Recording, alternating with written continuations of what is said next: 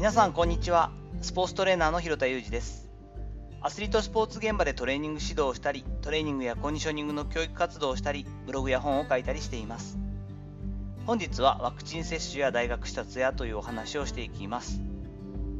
朝から、えー、娘たちは2回目のワクチン接種に向かっています、えー、自治体によって違う年齢層の優先順位となっていますが私の住んでいる地域ではですね70歳75歳以上からスタートしてその後65歳以上かな？になって、えーと、半ば中年のところを過ぎてですね、えーと、12歳から18歳かな？先にこう学生の方に対しての優先順位が高くてそちらの方を優先的に打たせてくれるということになっています。まあ、よしあしあるとは思うんですけれどもも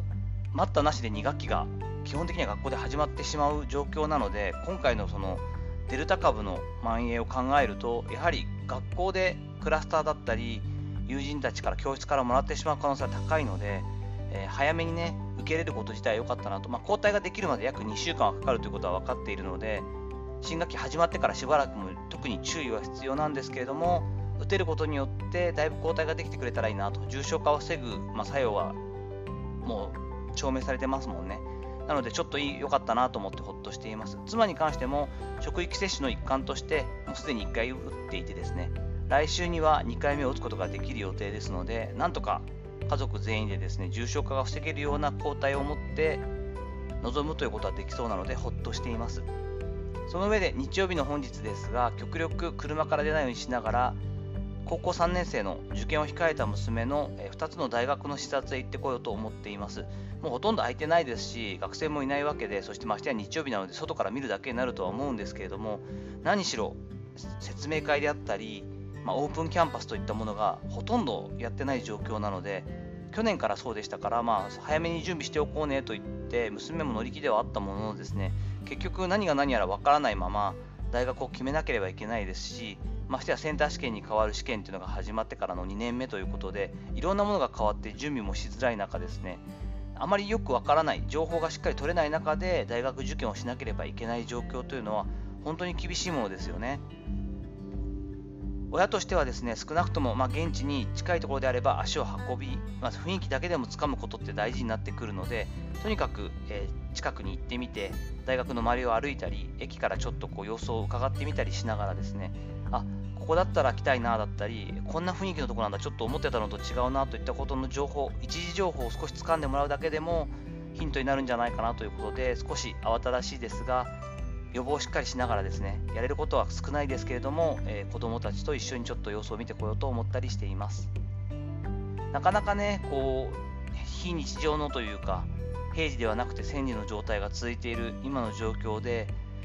親の世代というか社会人も本当に大変ですけれども一番やっぱり迷惑を被っているというのは小さい子どもたちであったり学生だったりするんだなというのは本当に親としては痛感してるんですね。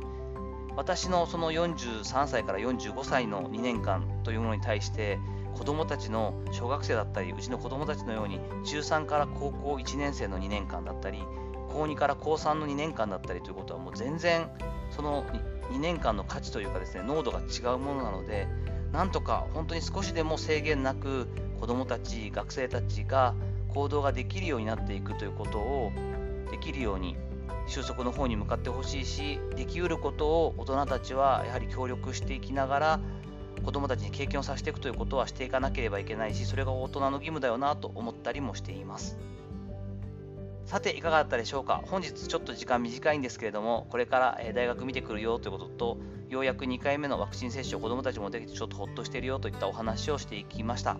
本日の話のご意見やご感想などあればレター機能を使ったりコメント欄にお願いいたします。いいねやフォローも嬉しいです。引き続きよろしくお願いいたします。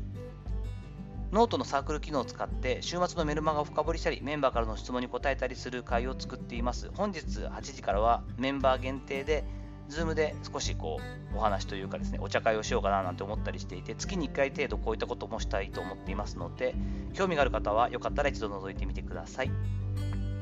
本日も最後までお聴きいただきありがとうございました。この後も充実した日曜日をお過ごしください。